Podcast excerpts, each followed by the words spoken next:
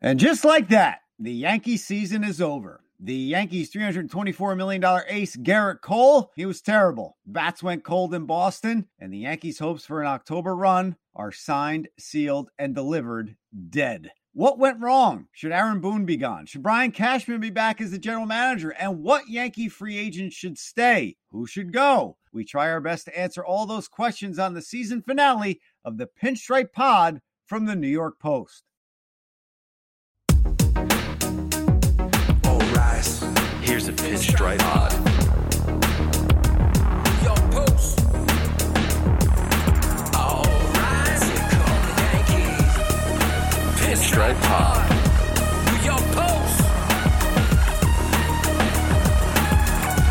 Hello and welcome to sadly the season finale of the Pinstripe Pod, our Yankees podcast with the New York Post. I'm Chris Shearn alongside my co-host, four-time Yankees World Series champion reliever Jeff Nelson.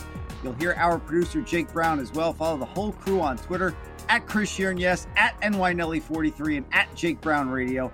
No guests today on the final episode of the season. We'll be back this off season. Don't forget when major Yankees news hits.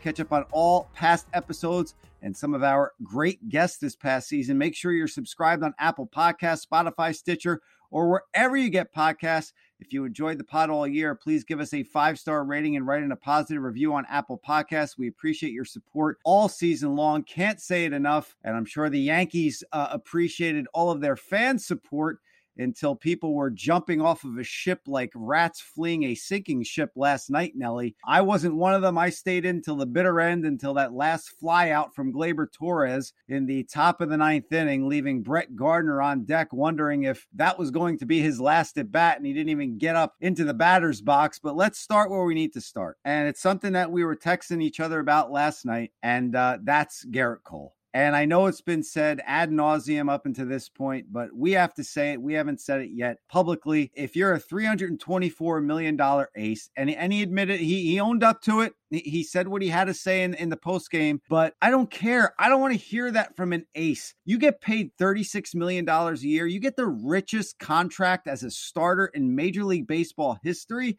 and you go out there in a wild card do or die and you spit the bit two plus innings. Didn't even get it out in the third, Nelly. Four hits, three runs, two walks, three strikeouts, two home runs allowed, 50 pitches and 30 strikes. You cannot call yourself the ace of the staff and go out there and do what he did against the Red Sox last night. Look, I will never, we talked about it with Ken Davidoff last week. I will never question the guy's heart. That's never going to come into play. I know he's going to take the ball every fifth day. You're not the second starter. You're not the third starter. You're not the fourth starter. You're not the fifth starter. You're called the ace for a reason. And that performance in that wild card game was unacceptable. Yeah, I'm going to go a couple different ways with this, just for, because I was there. I was, uh, you know, fortunate enough I had really good seats, so I was right by the Yankee dugout, and I could see everything, and I could obviously see him and see see where his pitches were. You know, I'll, I'll go with the bad first. That yes, you're absolutely right. You know, if you're the ace of the staff, you cannot lay an egg like that. That is just that's just inexcusable, and I don't want to hear any excuses. And it really doesn't matter. I'm sure to any New York fan, nor me, that you're going to own up to any any of the stuff that went on yesterday. Only last getting into the third, but not getting it out, and giving up two home runs and giving up three runs total, and basically putting your team behind an eight ball when you saw on the other side Eovaldi had great stuff and poor approaches by the offense again, and we'll get with that in a few minutes. But it was inexcusable. If I'm looking at an ace, I'm expecting six, seven innings of maybe two run ball and that's it. And if it's when we talk with Ken Davidoff and it's, oh, it looks like he's getting tired, well, guess what? That is the coach's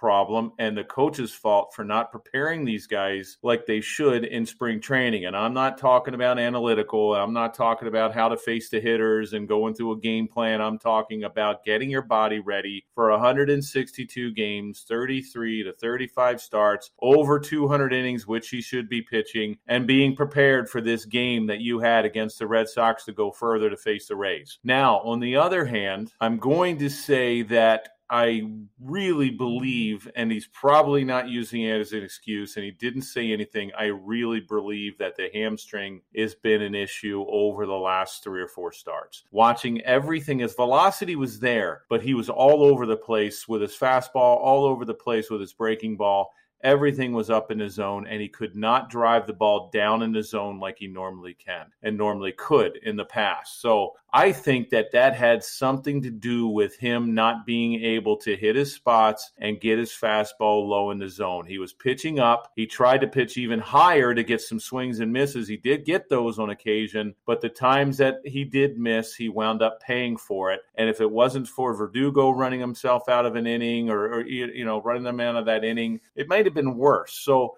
you know, whether I give him the benefit of the doubt, I, I think he was hurt. I, I think he, I think something's going on with his hamstring just like LeMahieu with the sports hernia or whatever he had going on during the season. We said this a number of times during the year. I think something's going on with him and he's just playing through it. And I think something was going on with, with Cole as well. And he was playing through it and it affected the team. That's all well and good. And I get it. You know, he has that mindset. He's the ace and he has to come up big in that spot. But if he's hurt, he's a detriment to the team. If he's not 100% in a do or die game, Nelly, he can't be out there. The Yankees have what it, what it took to get through that game without Gerrit Cole. They okay, who then? Who? They Luis don't. Severino, Domingo Germán, They could have pieced okay, it together. well, I'm not putting Jonathan Germán. I'm not putting Germán in when all of a sudden they had something. Had you know the last time he pitched Severino? Okay, I'll give you that. He probably could have gone maybe three innings, and they could have probably pieced something together out of the bullpen and worried about this day off. So yeah, Clay Holmes, you know, yeah. okay. I,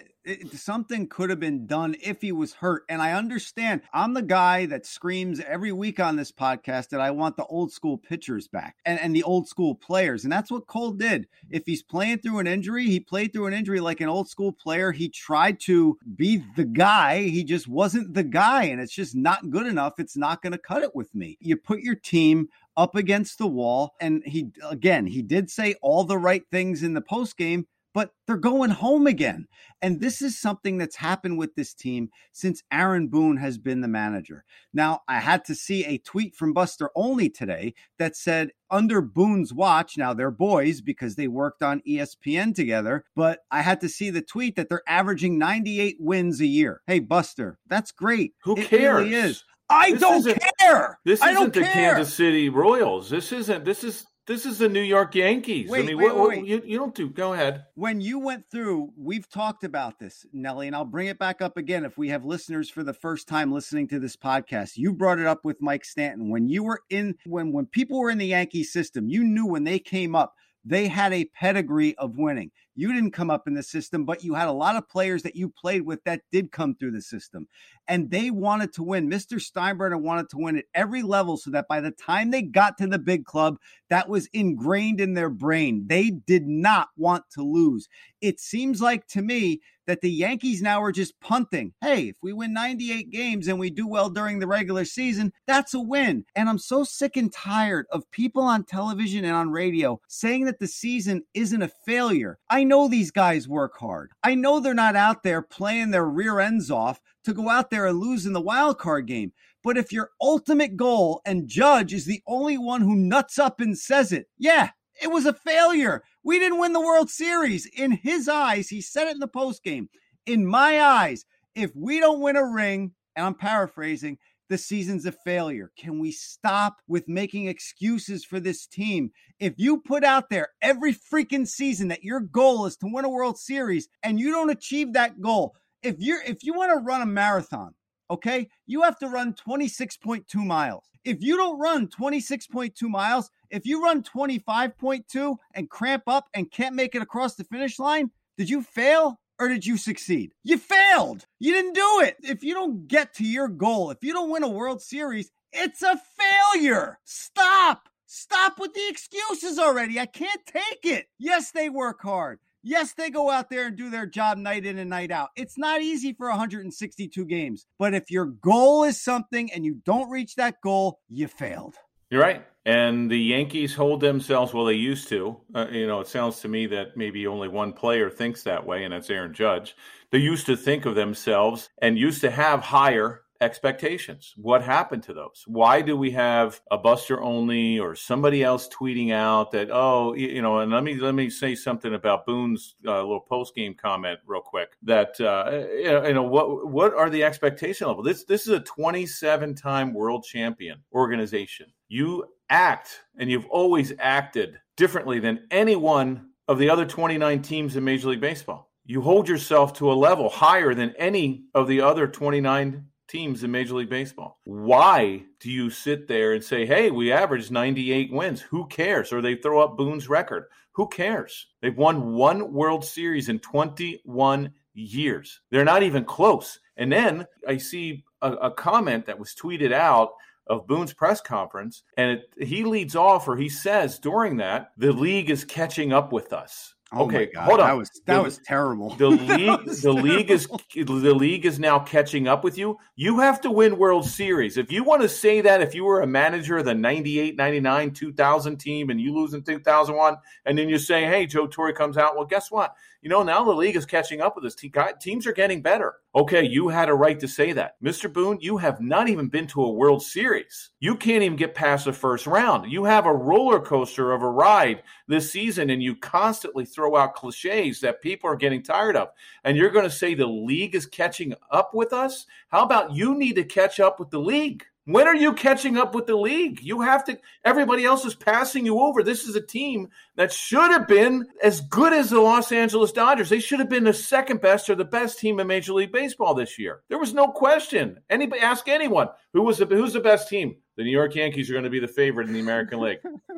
you know how I always whip out those '80s movie lines. Well, there was a movie with uh, uh, summer school, and uh, they were doing a driver's test, and they said, "I we just got lapped by an old lady in a walker." The Yankees are getting lapped by an old lady in a Yes. walker, and and they're in They a car. are. That's the truth with this team. You can't And- say that stuff, and so you can't say the league is catch catching up with you. Catching up how? You're you're going backwards with all your freaking analytical crap. I watched. I watched. I sat there, and Fired this up, team, Nelly. I love it. I this love team it. is this team went back to just you know how we the, the infusion of uh you know Rizzo and Gallo and Heaney, but you know whatever Heaney shouldn't have been ever ever acquired. But you know you have the young infusion of Velazquez, and then you have Allen. You know, and he winds, winds up being on the roster. Had no idea why. You know, he didn't even wasn't even there for the last month or so. And why do you add him in the postseason roster? Because he needs needed speed or something. I don't know. Yeah, but I watched this team, and I watched this team yesterday, and we always talk about heart. We talk about no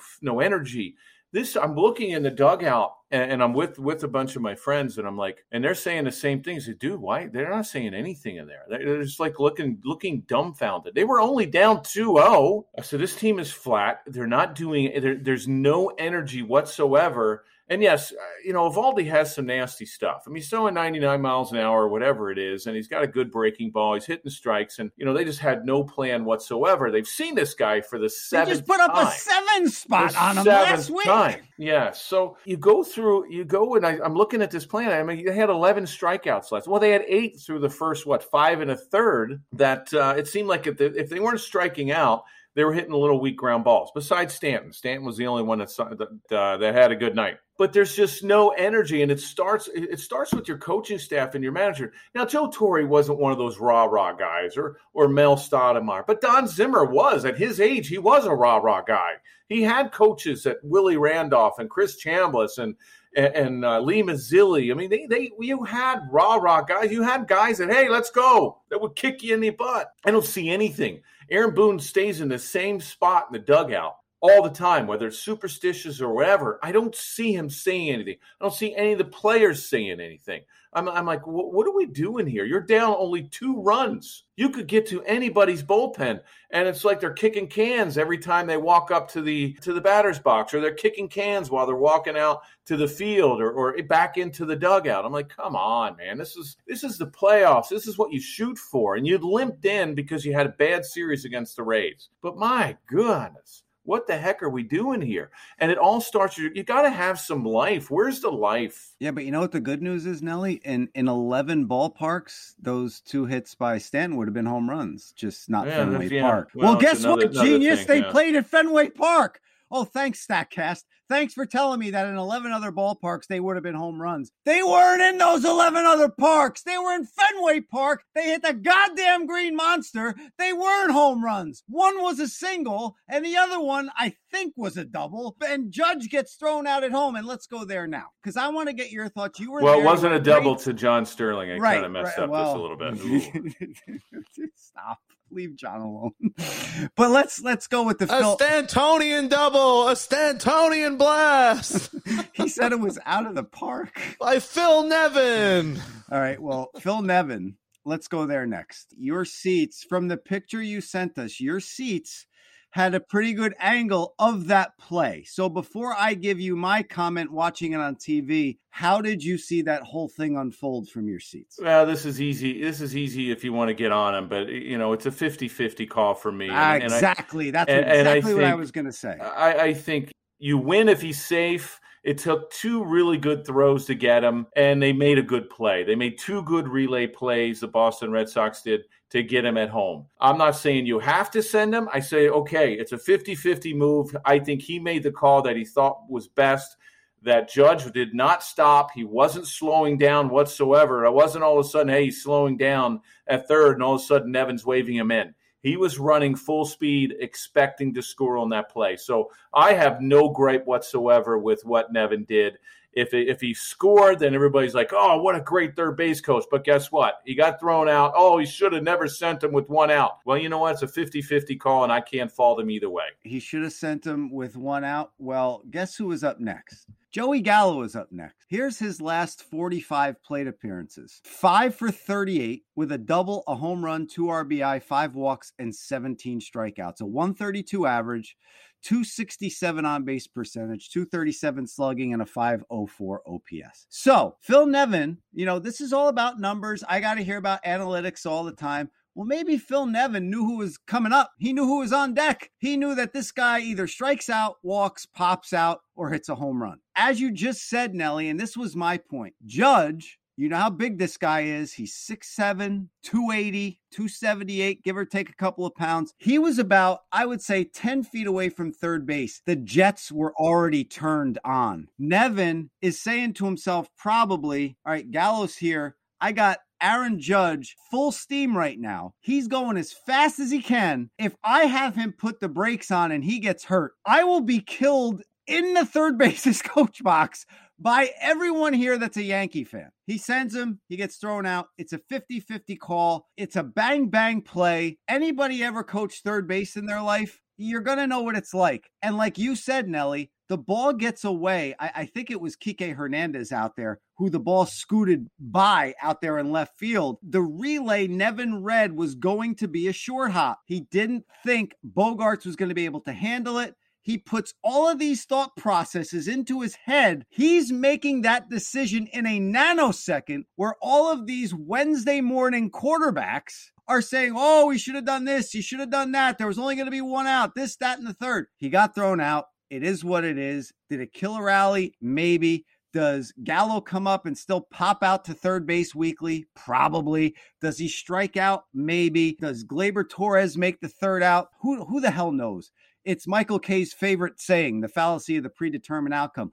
No one will ever know, Nelly, but I'm not putting this loss on Phil Nevin. No. Was it a big play in a game? Yes, it was a big play in a game. Of it. But it's He's a 50 part of 50. it. It's 50 50 there, and I have no fault with him. Yeah, he's a part of it. Your ace cannot go out there and give up two home runs and put your team down 3 nothing within the first 3 innings of the game. That's not what's supposed to happen in a freaking playoff game. That's a part of it.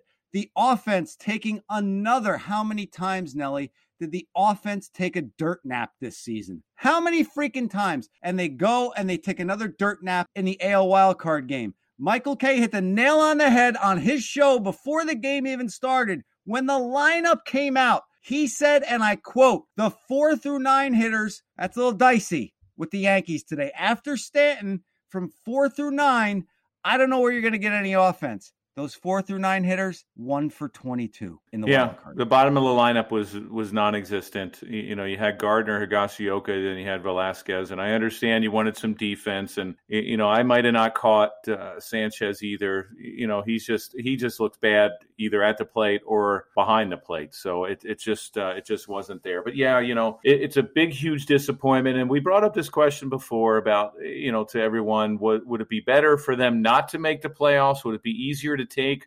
or them to get knocked out in the first round by the Red Sox. And I, don't know. I don't know what would have been easier. They didn't show up last night in the wild card game. Besides Stanton, the bullpen did a really good job. Holmes, you, you know, on down the line, they did a decent job. But uh, you know, they just didn't show up when they needed to. I don't. I don't think anybody's getting through Tampa, and maybe the Yankees would have not gotten through it. But at the same point, at the same time, you know, just getting through that one game and getting them to Thursday when they're in a series, then anything can happen in a series. I actually like. I know there's so many, and, and it's because oh, the Yankees aren't in it, or the Mets aren't in it, or some of these teams aren't in the in the playoffs that they can say, oh, maybe that first round should be two out of three. No, I like it. That why it's more emphasis on winning the division. You have one game to try to get further. Win the damn division. Both the Red Sox and the Yankees have ungodly payrolls, and you're having a club like the Rays win the division that has a $60 million payroll. Hey, kudos to them because they're doing everything right.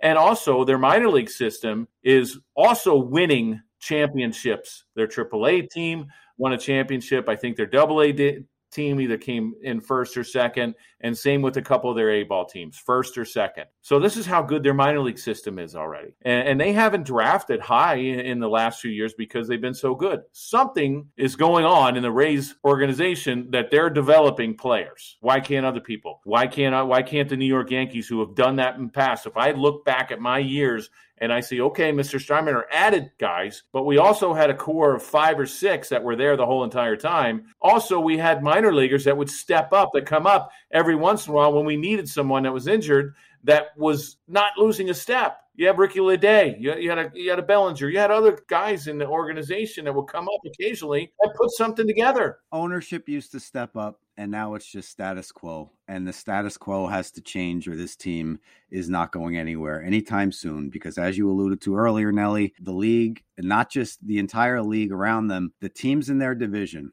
this was supposed to be a rebuild year for the Red Sox. They just beat the Yankees. The Yankees were supposed to be the class of the American League. And the Red Sox, who are in a rebuild, that if the Red Sox, I know you, I, both of us, neither one of us think anyone's getting by the Rays. But if, can you imagine if the Red Sox beat the Rays and go on to another World Series championship? I'm telling you right now, stick around George Steinbrenner's grave because he might spin out of the dirt and come back.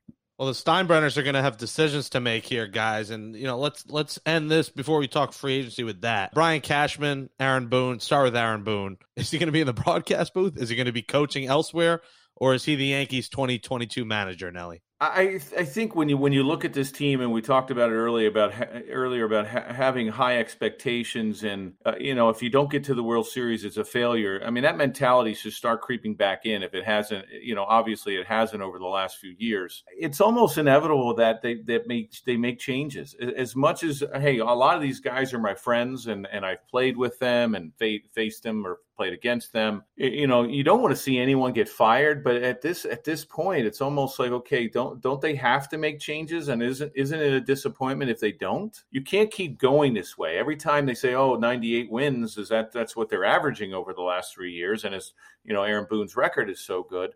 Yeah, but what are we looking at? Are we looking at their analytical department? Are they going too far from too far with this? Yes, I I, I think they're going way too far with this you know they're outsmarting themselves on the field. But it seems like the, it needs a shakeup. It needs almost a whole revamp doesn't it? Doesn't it you know a whole coaching staff itself? It just doesn't seem to be going the way that the new york yankees are used to going. It doesn't matter if Aaron Boone comes back or not. It, it really doesn't because whoever Brian Cashman hires is going to be the next Aaron Boone. He's still going to get a lineup that's given to him by the front office that he could pick and choose. An optimal lineup will be sent down to Aaron Boone 2.0 or Aaron Boone part two. It doesn't matter. If Brian Cashman is still in charge of this team as the senior vice president and general manager, it doesn't really matter who's brought in because it's not going to be an old school manager. It's going to be another person like Aaron Boone who is a collaborator not a manager. I'm sorry. It's just the way it is. To me, Nelly, I think coaches might change, some heads might roll with the coaching staff.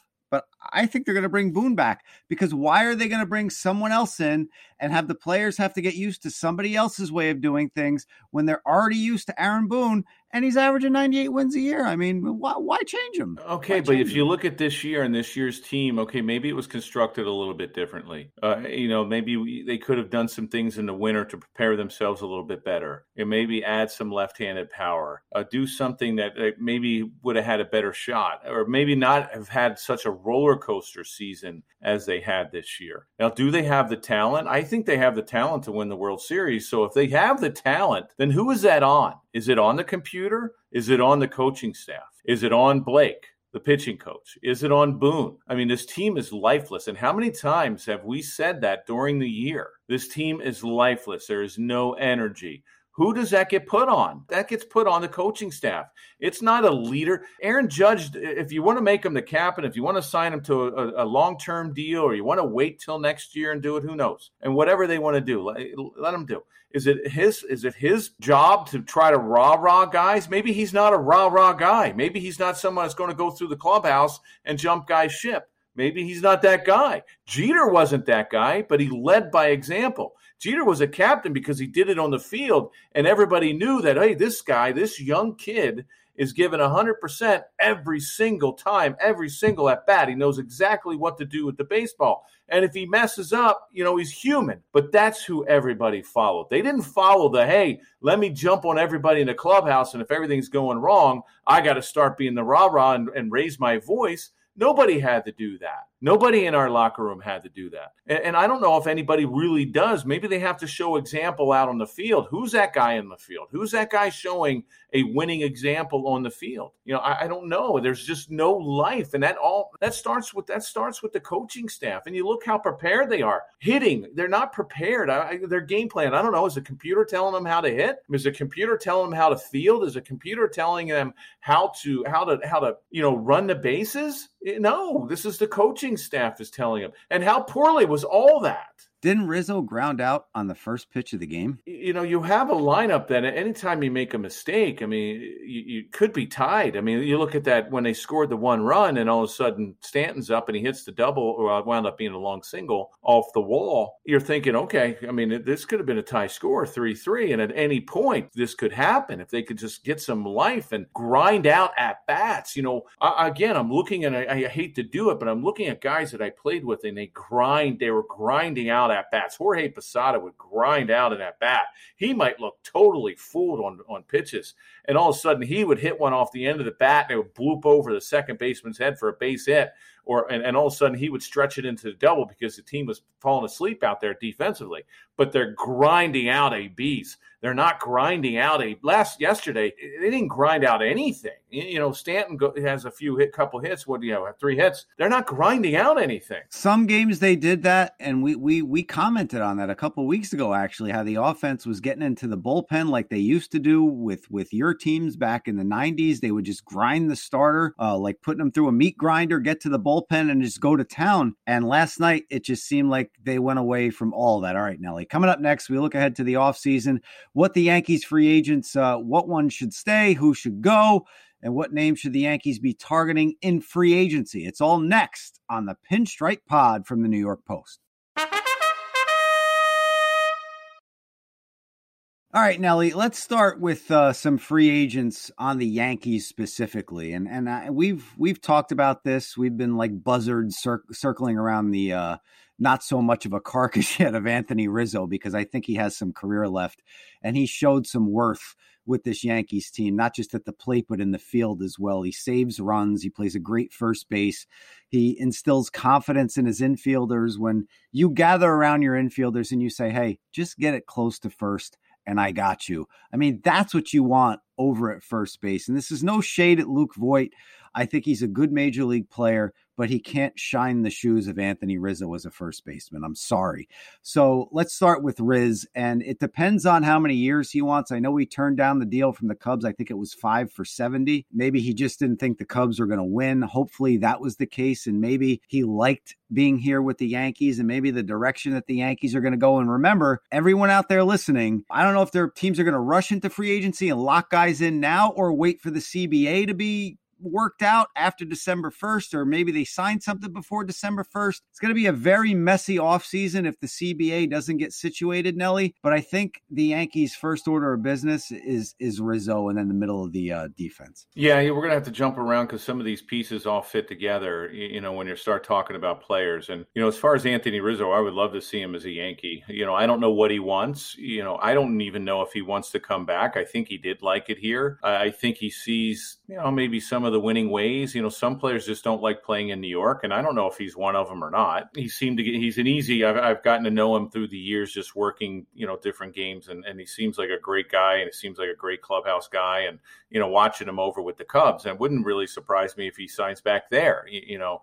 I really don't see the Cubs being a rebuilding team. Maybe they go out and say, okay, we lost Baez and we lost Rizzo, but we'd love to have those guys back because they really couldn't work anything out at the time. And there's no sense of jumping to a an extension if you're not going to get it. So with that being said, if you do if you do sign Rizzo back, then, then that means that means obviously Luke Voit. I think Luke Voit has played his last games as a Yankee. It's a shortened season. Yes, he leads the game the league in 20 home with 20 home runs and uh, great. You know, it's only 60 games. Put your hat on that if you want, just like the Dodgers. And they should have traded him at the time. So They should have. They should have traded him in, traded him in the winter, and then you could have gone a left, get a left-handed shortstop. But then, if that's being if that being said, so Luke Voit's probably done, and that means LeMahieu. He's going to come back, and he'll be strong enough, so he would wind up moving. To my opinion, if you're not signing Rizzo, then he's your first baseman. If you are signing Rizzo, then I think LeMahieu is your third baseman. And if that means that Urshela is probably another odd man out who is a free agent at the time, and maybe he's run its course as well. You're seeing some injuries, you're seeing him get banged up just a little bit. And the same with Luke Voit. I mean, Luke Voit, you know, as much as he wants to stay in the lineup, I really don't know if he can stay in the lineup because he's just such he, he's he's huge. I mean, he's a muscle guy, and and maybe you know those type of guys just don't stay healthy. So if you want, if you sign Rizzo, then I think LeMahieu moves to third, and then I think you're going to have to find a shortstop because I don't think Urshela is your everyday shortstop. No, but I don't think you're going to go and spend another 30 million to 40 million dollars a year on one of these big time shortstops that's out there on the market. I, I think you stay away from that. Jack Curry talked about it on the Yes Network post game last night, and I like the idea of maybe a bridge shortstop. You have Oswaldo Pereira, and you also have Anthony Volpe in the system. They've both uh, put up some really good numbers. Pereira at uh, Double A Somerset. I know Volpe hasn't been over high A, but the way they play the game, I've read a lot of columns about these kids coming up, and the way they play the game is what we talk about, Nelly. Uh, week in and week out on this podcast, they're ball players, and and that's what I want to see on this team. So maybe you don't break the bank on one of these big free agents. Like you don't need a Carlos Correa, you don't need an all star at every position. Look at the Tampa Bay Rays. Who's the superstar in the Tampa Bay Rays besides Wander Franco? You know, they And have he's not- Arozarena, they have Right, Meadows, they right, have Kiermaier, they have But they're- They're really a collection. Oh they're, yeah. they're a collection of ball players. You can go on what Bryce Harper said about the Phillies and say, oh, there's got to be a point where you have some homegrown talent that you're going to utilize. And who has been that homegrown talent so far with the Yankees that's going to come up and step up? You know, Velazquez is not the answer at shortstop. And you're probably right. I mean, it doesn't make any sense. You got to you got to give some of these guys a chance to prove themselves at the big league level. Now, if this was Mr. Steinbrenner, it'd be a different story. He may not wait. Maybe there would have been homegrown talent maybe five or six years ago, and the Yankees would have been seeing that now. So yeah, maybe you are right. Maybe they don't go and sign a Seager or a- you know a Correa or, or someone like that, or even a Marcus Semien. You know, he had the 45 home runs at second base or 46 or whatever it was. But you know, maybe they do that. Maybe they concentrate and hey, I'm going to sign Rizzo, and he's our he's our target. If he wants to come back, then that's that's our target right now. the next place I'm I'm going to go, and and we had your buddy Scott Bradley on the show, head coach at Princeton, uh, former catcher in the big leagues, uh, caught with the Mariners too, didn't he? For a little bit, he Yes. was with you, yeah. So Yes. He had a he had a tweet towards the end of the regular season and he said you know i don't know when the yankees are going to realize this but your defense has to be strong up the middle and with catcher shortstop and center field it's just not there and he's right uh, he speaks the truth because he can and, and i'm going to echo that and this 12 year odyssey with Gary Sanchez finally has to come to an end. They've doubled down. They've tripled down. They've quadrupled down on this guy. Yeah, he gets into some streaks, Nelly, where he could tattoo baseballs for a week, week and a half, and then crawls back in his shell. He's like the the the mascot, Bronxy. He comes out of his shell and then he goes back into his shell. But behind the plate is where you need somebody, and you could speak to this, Nelly. You were a relief pitcher at the highest level and one of the best that the game has ever saw. So you know how important a great defensive catcher is, especially when you have to bury a slider on an 0-2-1-2 pitch. I think that's where we need to start with the up the middle defense, and we'll start with catcher. I don't know where they go catcher wise. Not a lot out there right now uh, as far as a starting catcher as a free agent. I know Christian Vasquez of the Red Sox. He's going to be a free agent at the end of the year. I like him. like the way he works with the staff. I like his pop and his bat. He could catch up to some high fastballs as well. I don't know if the Yankees are going to do this. I don't know if they're going to quintuple down on this guy, but that's where we have to start with the defense up the middle. They have to end this story. I'm sick of reading these chapters. The book has to end. Yeah, you know, because they've had plenty of time to either find a coach or get someone to improve him behind the plate. And I think he is a very good talent, and I think he has success somewhere else. And the Yankees, and hopefully, they're not afraid of that because a lot of teams are afraid that, okay, we trade these guys away and they're superstars somewhere else is that a scar on us? Is that a blemish? And well, you know, it just just happens to be that New York is not a place for him, and it it's it showed it it showed its ugly head many a years. And I think he's a super talent. I think he can be a super talent. He's just not going to be a super talent in New York. And I think it's sometimes that these these coaches and the front office have to realize that that it's time to move on from someone that continues to hurt us behind the plate and we continue to have frustration at the plate. Because he is a huge mental guy and, and you can see when he's mentally locked in for a few days and he's mentally locked in and he becomes a decent player and somebody that they thought of. You bring up a great point, and I don't want to completely poo poo Gary because he is a talent. He is. There's no ifs, ands, or buts about it. He is a talent. And maybe, Jeff, you know, you look at football, right? How many offensive coordinators can a quarterback go through before you just say, well, this quarterback is terrible? Well, hold on now. Maybe it's the quarterback coach, and maybe it's the 15 different offensive coordinators this guy had to learn offenses from. Maybe that's the problem. So I get what you're saying. Maybe the Yankees, if they let him go and he starts to succeed somewhere else, oh, then it was an organizational problem and we're going to look like idiots. Was Sonny Gray good in New York? No, but that doesn't mean Sonny Gray wasn't good elsewhere. He was. So, but I just think it's time to cut bait. I think it's time you have to move on. And I think it's time you need a catcher that people aren't worried about well, who's going to start the AL wildcard game if Gerrit Cole pitches? The only thing is, it might have to come on the trade market because when you look at the no, I know Robinson, there's nobody. Chirinos, no- Gomes, Leone, Manny Pina, Wilson Ramos, Austin Romine, Kurt Suzuki. Yeah, I know, I get it. And then the other guys with club option. Buster Posey has a club option with a buyout, but it's 22 million, so he's probably staying. Yeah, and you're not now for a couple years now. Yan Gomes is a very interesting name. There's one decent catcher. There's one. The Yankees did draft three catchers in a row. I mean, they have some in the pipeline too. It's just a matter of getting them up here. And are they going to be catchers? I mean,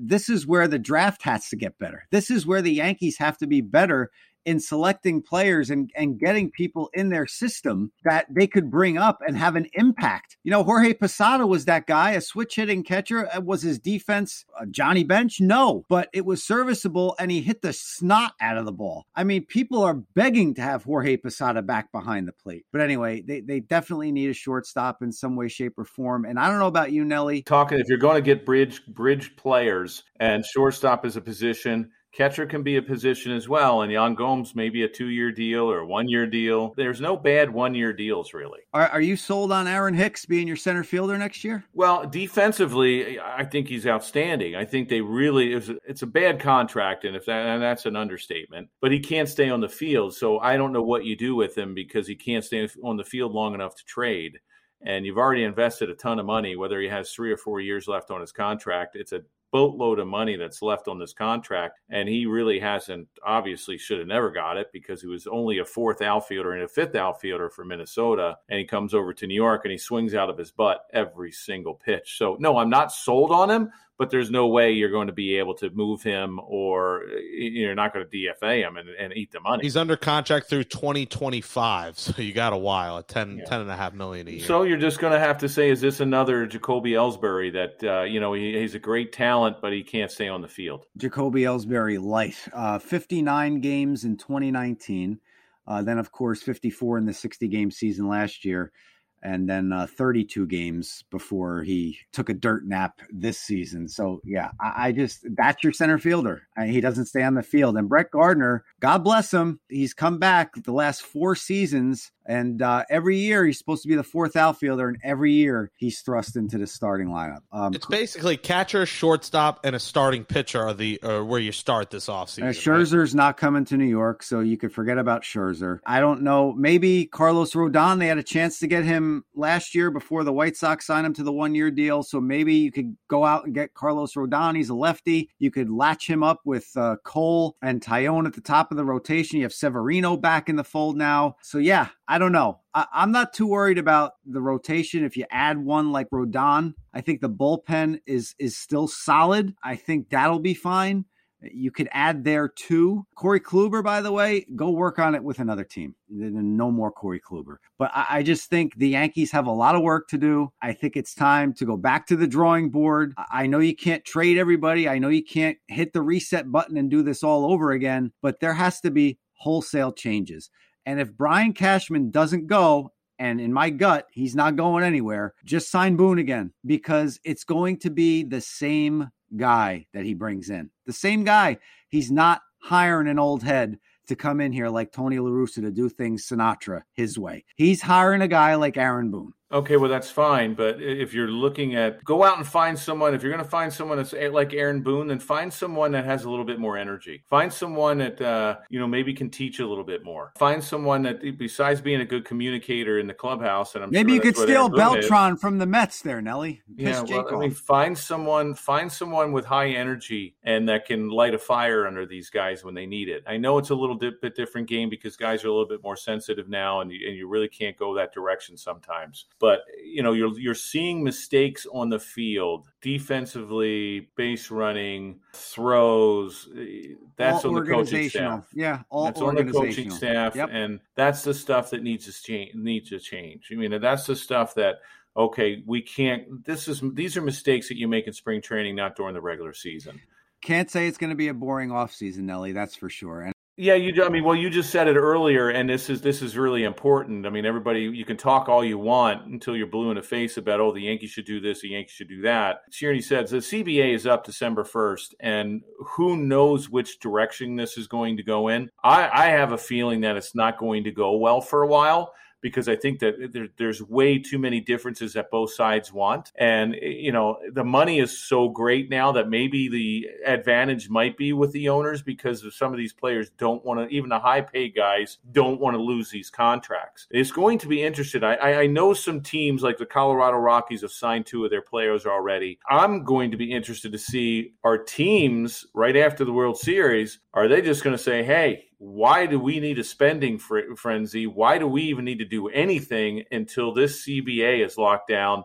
And then we'll start signing our free agents. I don't even know if anybody goes until after the first of the year. You might not see anything at all in the yeah, winter. it's going to be a, a feeding frenzy. And Jake, before we wrap things up and put a nice bow tie on this, our producer, Sarah McCrory, who's in here on the Squadcast, inquiring minds want to know, Jake. She was supposed to fulfill a bet with some uh, fingernail polish. Did that ever yeah, happen? she never did. I guess it's my fault. I didn't, re- I didn't remind her, and then she forgot. It was just a forget. Well, I have these stupid Mets decals I bought for nails for like three dollars off Amazon. Now I have nothing to do with them, so Jake can have them. And that's the police coming after her for not. Sarah, did you get those on sale? Were they discounted? I don't know. They were like three dollars. Jake can have Three dollars. Jake, you, Yeah, the Mets are a three dollar franchise. Jake, you can give them to one of the girls you take to the game. Oh, Oh. ending the show with shots fired. Mic drop. Oh my goodness. You're fired. I knew Sarah would bring the uh, fire.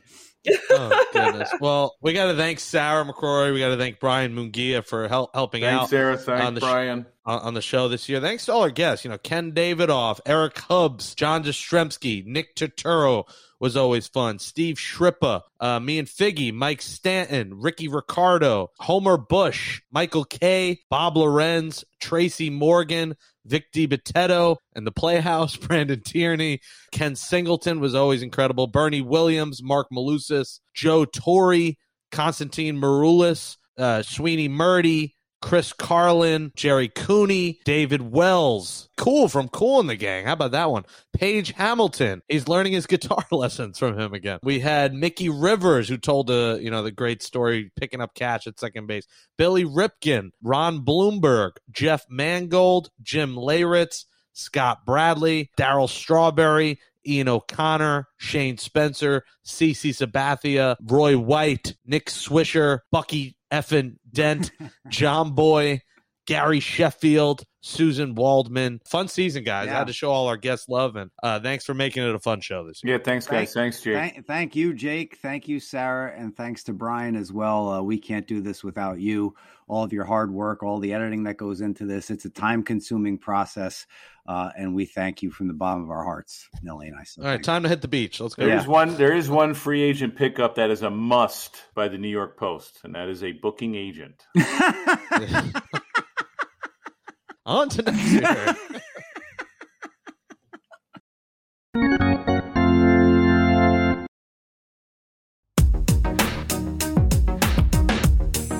That says goodnight to episode 93 of the Pinstripe Pod, our Yankees podcast from the New York Post. Thanks to Jake Brown and Brian Mungia, plus Sarah McCrory for producing the show all season long. Catch up on all episodes from this season by subscribing on Apple Podcasts, Spotify, Stitcher, or wherever you get your podcasts. Give us a five star rating and write a nice review on Apple. We do appreciate it. For Jeff Nelson, I'm Chris Shearn. We will return this offseason when major Yankees news hits. So stay tuned and thanks for listening to the Pinstripe Pod all season long, folks. We can't thank you enough. Stay safe and we'll talk to you soon.